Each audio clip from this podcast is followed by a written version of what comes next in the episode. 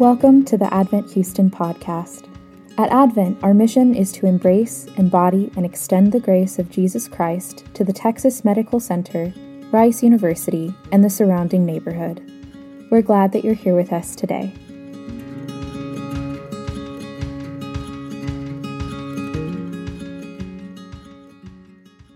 Welcome again. Man, we have a lot of kids in here because it got empty uh, with adventurers. But uh, we're so glad that y'all are here with us. If I haven't met you before, my name is Taylor Leachman. I'm the planting pastor here at Advent.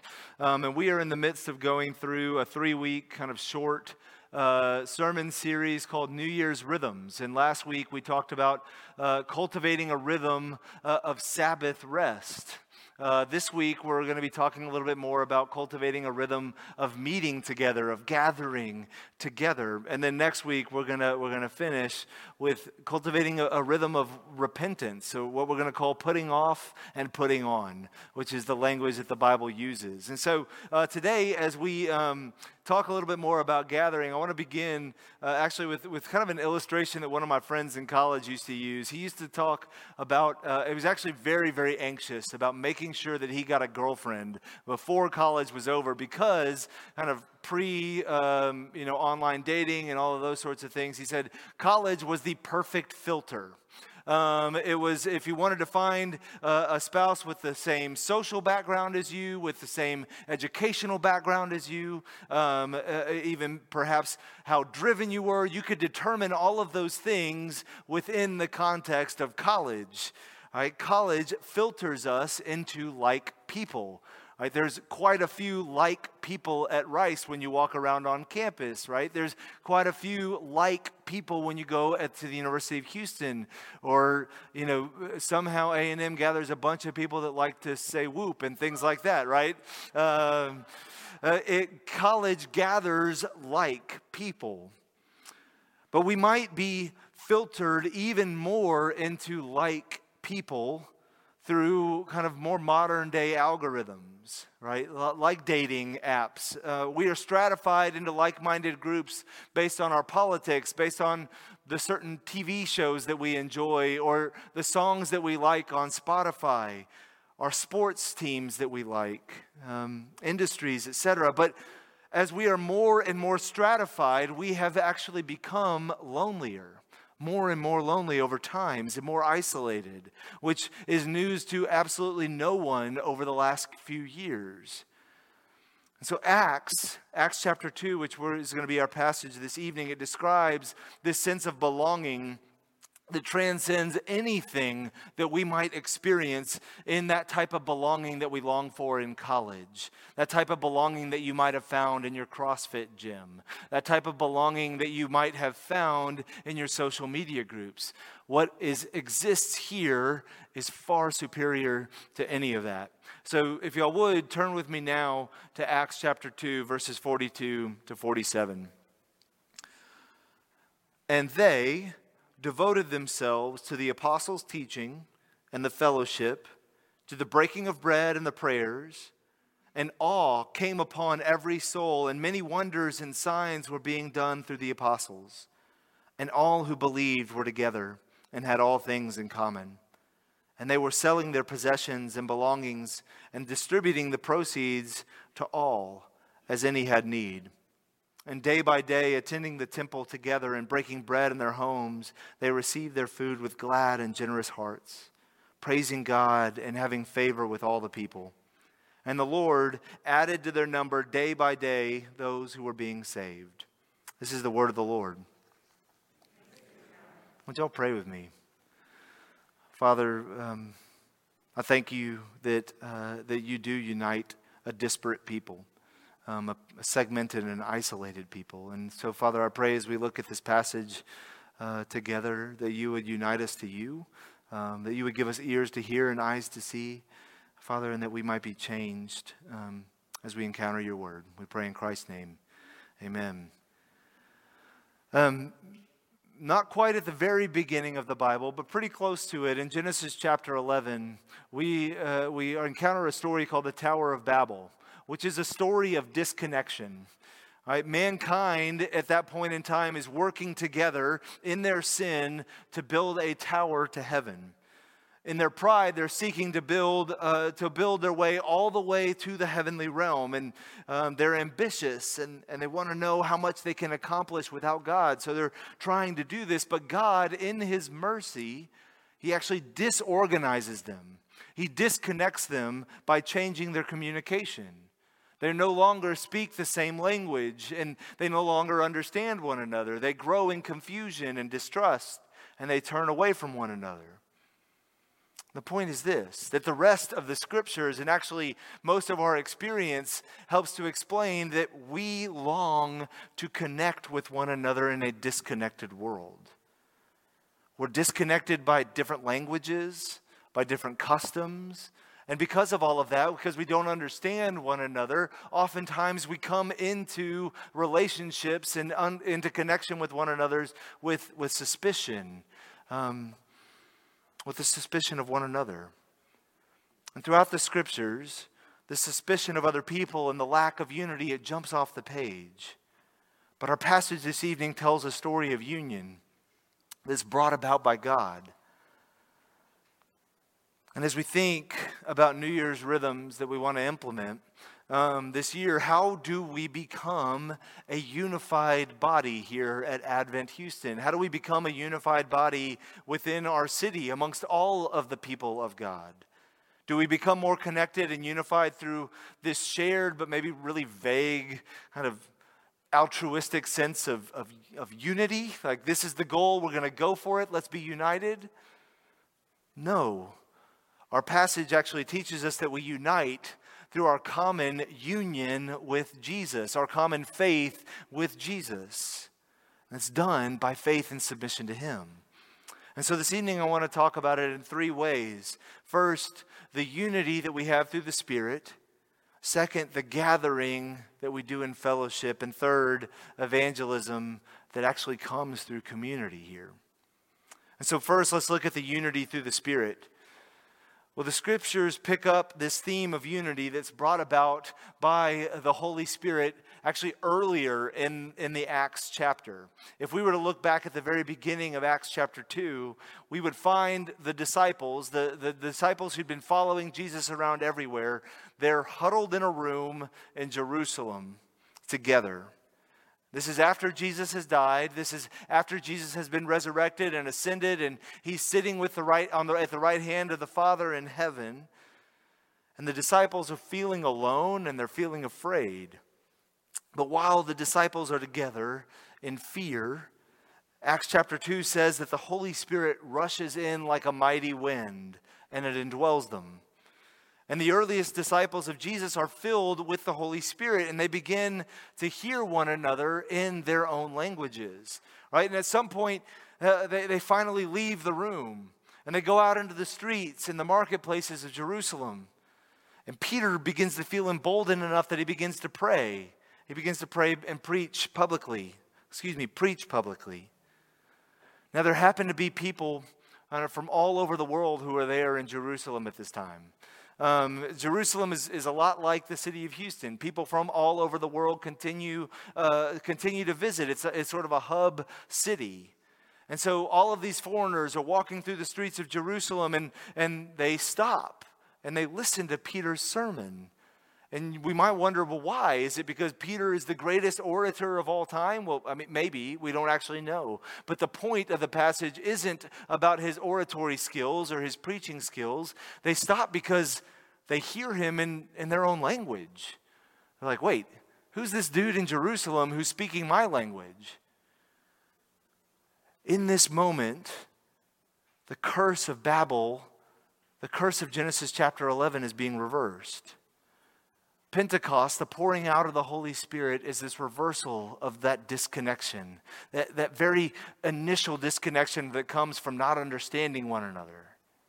But it goes further. It's unbelievable and it's amazing, but although the attachment or the detachment that comes through speaking different languages and coming from different cultures, although that has now ceased, these disparate people, they're still disconnected until the Spirit does something more. It moves beyond this linguistic miracle.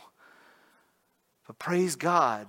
Praise God, the words that these people hear in their own language, actually they begin to hear in their very hearts because all that they have longed for has become true in Jesus Christ. They're united, yes, through their language, but now they're united through their longings. They're united through their hope. And by the power of the Holy Spirit, that day, 3,000 of them, that was likely just the men that were counted there, so likely more than this, have come to know Jesus Christ. This unity of speaking the same language in the Spirit leads to a unity of spirit that has come in Jesus. And it's with this amazing conver- conversion that we pick up in verse 42 what's going on in our passage. We find the they that it refers to, right? It says, and they devoted themselves to the apostles' teachings. Well, who is the they that it's talking about? Well, it's now talking about all of the disciples of Jesus. Not just the initial disciples who were huddled in the room in Jerusalem, but also now the 3,000 disciples who just came to follow Jesus Christ. It's talking about them. And what now begins to happen is this disparate people, these people who have very little in common, that, that algorithms never would have put together, are now being brought together by the Holy Spirit this unity that they now have is what we pick up on. Most of these people have, they, like I said, they have, they have little in common. They're from different languages, different nationalities, different backgrounds. But the Spirit has broken through. The real miracle here is the fact that through the Holy Spirit, these people have become brothers and sisters in Christ. And to, I pray that that would also be true of Advent. I pray that people would look at us as a church and be like, I don't understand how these people are, are the way that they are toward one another. What is it that binds them together? May it not be the fact that we, that we look alike. May it not be the fact that we all like root for the same sports teams or that we all like the same things, but may it be because we love Jesus and we know of his love for us. So these people with different customs, different socioeconomic backgrounds, they have found the strongest unity. They're united in the Spirit. They're united as the Holy Spirit indwells them.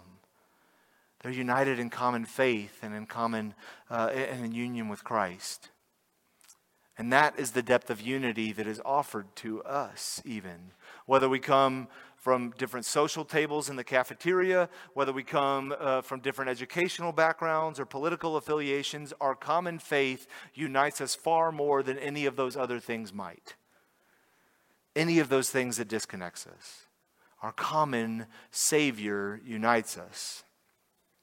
And if you don't know what you think about Jesus this evening, this, the beauty of the passage um, is teaching us that, that there is a family there is a place of belonging that is far greater than anything that you could hope for, far greater than anything that you might find out in the world. It's greater than belonging to a wine club. It's greater than, than, than fellowship and friendship that's developed at CrossFit. It's deeper than your residential college or your social clubs at work. And it, it's more inclusive and hospitable than any other group or identity that you might hope to belong. We're united in the family of God through the Holy Spirit by our common faith in Jesus Christ, our reliance upon Him. Okay, so, so what does that actually mean now about how we live? Because that's a whole lot of what this passage is about, right? About how they, they lived. Well, let's look at it, the second point the gathering and fellowship. Luke tells us that these new believers, they changed the way that they lived because of this newfound unity whatever their paid jobs, whatever their commitments, we learn that they devoted themselves to the teaching, the fellowship, the breaking of bread, and the prayers, as it says.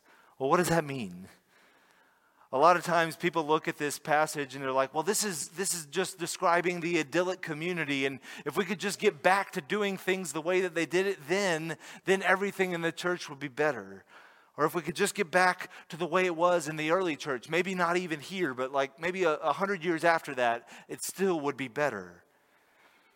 But what's so amazing about this passage and the, uh, uh, uh, and the point of this passage is that this spirit filled, united people do some of the most ordinary things in the midst of their unity. After they've heard Peter's preaching, they continue to meet together. They're prioritizing time with one another. It says that they devoted themselves to the teaching, meaning the readings of the Old Testament, because remember, they wouldn't have had the New Testament written at this point in time. So it's the readings of the Old Testament plus the teachings of the apostles, those who had actually walked with Jesus, who had heard him talk. And so they're hearing testimonies of what had happened, what, what Jesus was like, and what he has done for them in the midst of reading through the Old Testament scriptures. They were devoted to the teachings. What about the fellowship? Well, the fellowship here is not just some arbitrary goal of sentimental togetherness, right? Um, that's not what's being talked about. The fellowship here was encapsulated in two things the prayers and the breaking of bread. They came together around the Lord's table to celebrate communion together which back then would have likely also included another meal together. So there's, there's both the communion of the Lord's table and the hospitality of eating together in one another's homes. But beyond that, there's also the prayers, which would have been prayers that they had learned to recite at that point in time, but also just gathering together as a people to pray, to pray for one another, to pray for the Spirit's work in the world. This should not sound earth shattering because it isn't. But by devoting themselves to learning more about Jesus, to spending time together, to praying, and to taking the Lord's Supper, they are practicing and growing in unity. They become more and more bound to one another.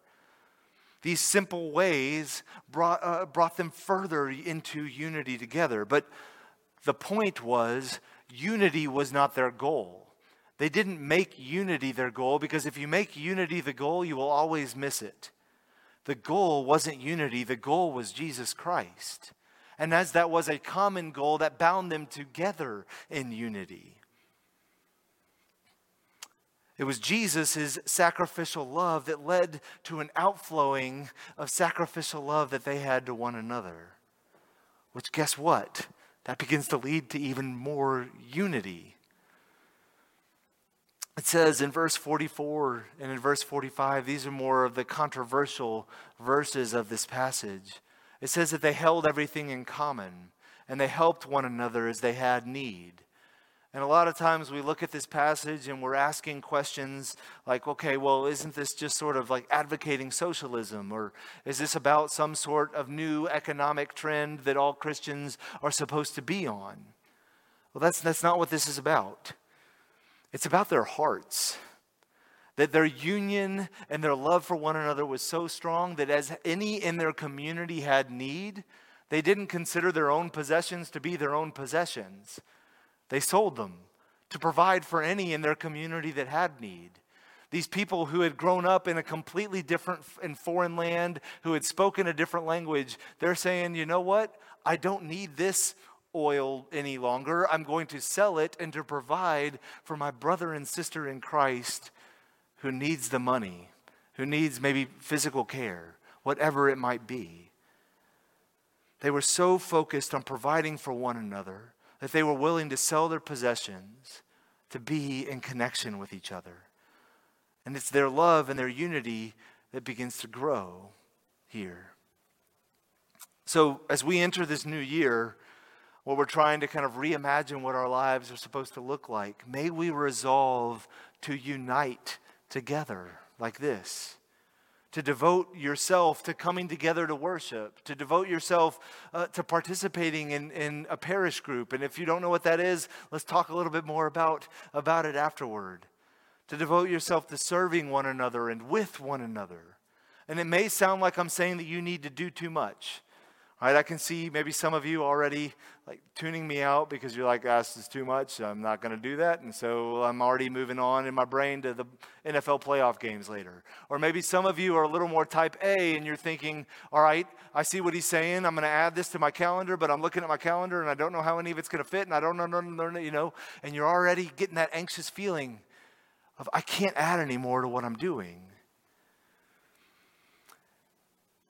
Well, let me pause here because what I'm asking us to do is not to add so much to our calendar, but rather to reimagine our weekly rhythm to where we're just we're prioritizing coming to worship, we're prioritizing getting together once a week, we're prioritizing praying together.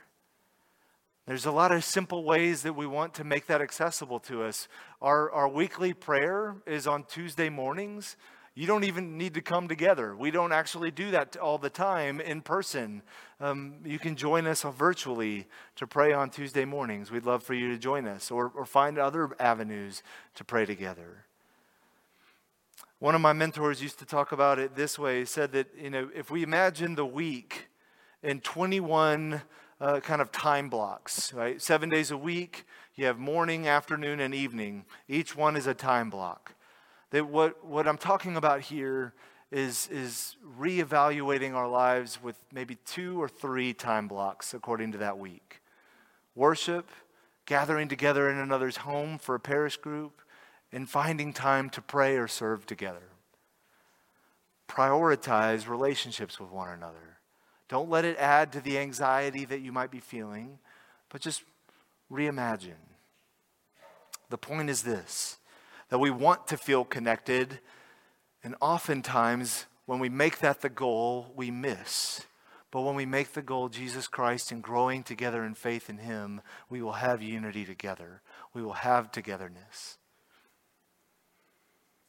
But not only that, it actually is also a beautiful witness to the world as well. And that's our third point that we get evangelism through this community.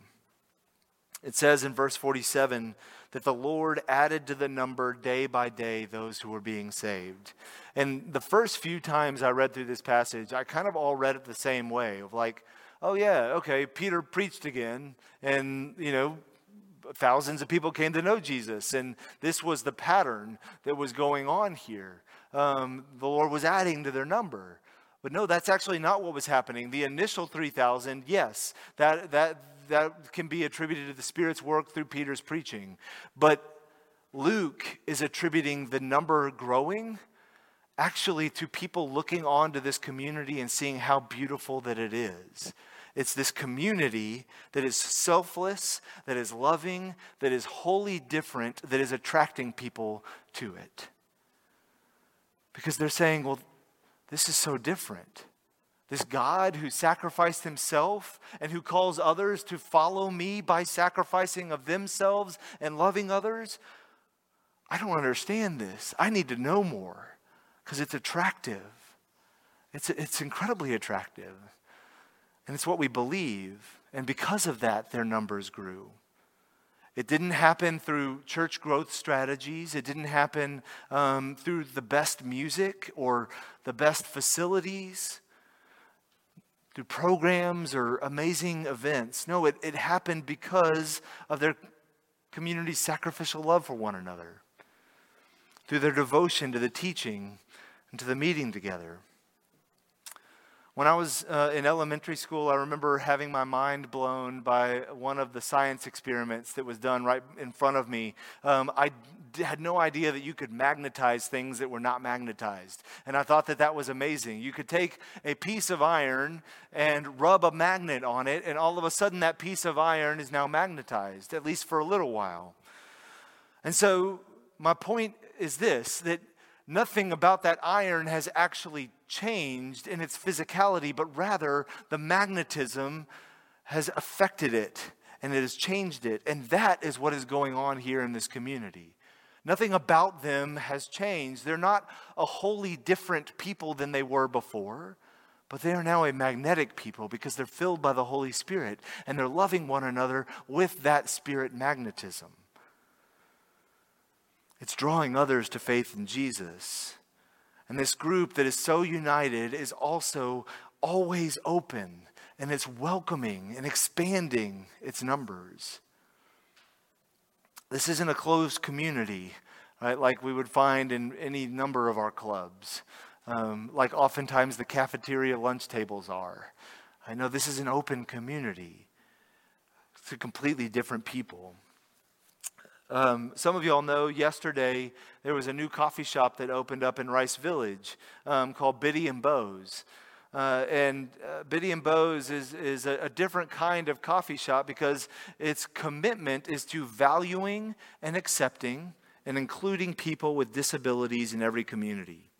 And they live out this commitment by hiring employees with intellectual or developmental disabilities. So, Juliana, my wife, and, and two of my girls went to the opening yesterday, and, um, and they got to see several people there who were wearing a t shirt that said radically inclusive. And whether or not their goal um, by wearing those t shirts was to kind of proclaim the radical inclusivity that exists uh, for, for Christians, the point is this that we should all be wearing a similar type of t shirt because the church is radically inclusive. No matter who you are, no matter what you have done, no matter where you come from, no matter what language you speak, the church is for you. We've often maybe heard it said that the church is a hospital for people who need to be made well. And that's all of us. And Jesus is the great physician who is making us all well. May the church be that radically inclusive place. May Advent be that radically inclusive place. May we be a place that supports one another, that serves one another. And that because of all of that, that others would look upon us and see this attractive, radically inclusive community. It has common love for a Savior who is radically inclusive and loving toward us, right? Let me conclude with this. Know, as I said last week, we talked about prioritizing rest, and, and this week we're talking about prioritizing gathering together and meeting together. Um, we're learning uh, from the scriptures um, what it means when it says, you know, that we're to, to sit under uh, the teaching of the apostles and we're supposed to meet together in the Holy Spirit. Well, may we do all of this, not because we need to add new things to our, to our to do list or not because it's just the right thing to do, but may we do it because the Lord calls us to do it. May we do it because the one who loves you first calls you into this, that this is right and good for you. What is so earth shattering about this new community that we see here in the scriptures? Well, it's that nothing earth shattering is seemingly happening, right? It's that it's a community that's bound together by a sinful people. Uh, it's a sinful people bound together by our common faith in Jesus Christ doing pretty ordinary things. But through that, our magnificent God is magnetizing it in our union with one another and in evangelism to the world. Would y'all pray with me to that end? Our God and Father, we thank you. Um, I thank you for, I thank you for this community. I thank you for the love that you've already established here in just such a short amount of time that we as, as Advent have existed. And Lord, I pray not just for our love for one another, but also our love, um, even as Hiju prayed earlier, uh, our connection to, to your church um, throughout the city of Houston, throughout the world. May we be bound together in love and in unity together because of our love for you and because of your love for us. Lord, I thank you. And I pray for any who are here this evening and who don't know what they think about Jesus. Lord, may they find that maybe even here at Advent that they belong, um, no matter what they believe. May we be a people who welcome them as you have welcomed us. We pray in Christ's name. Amen.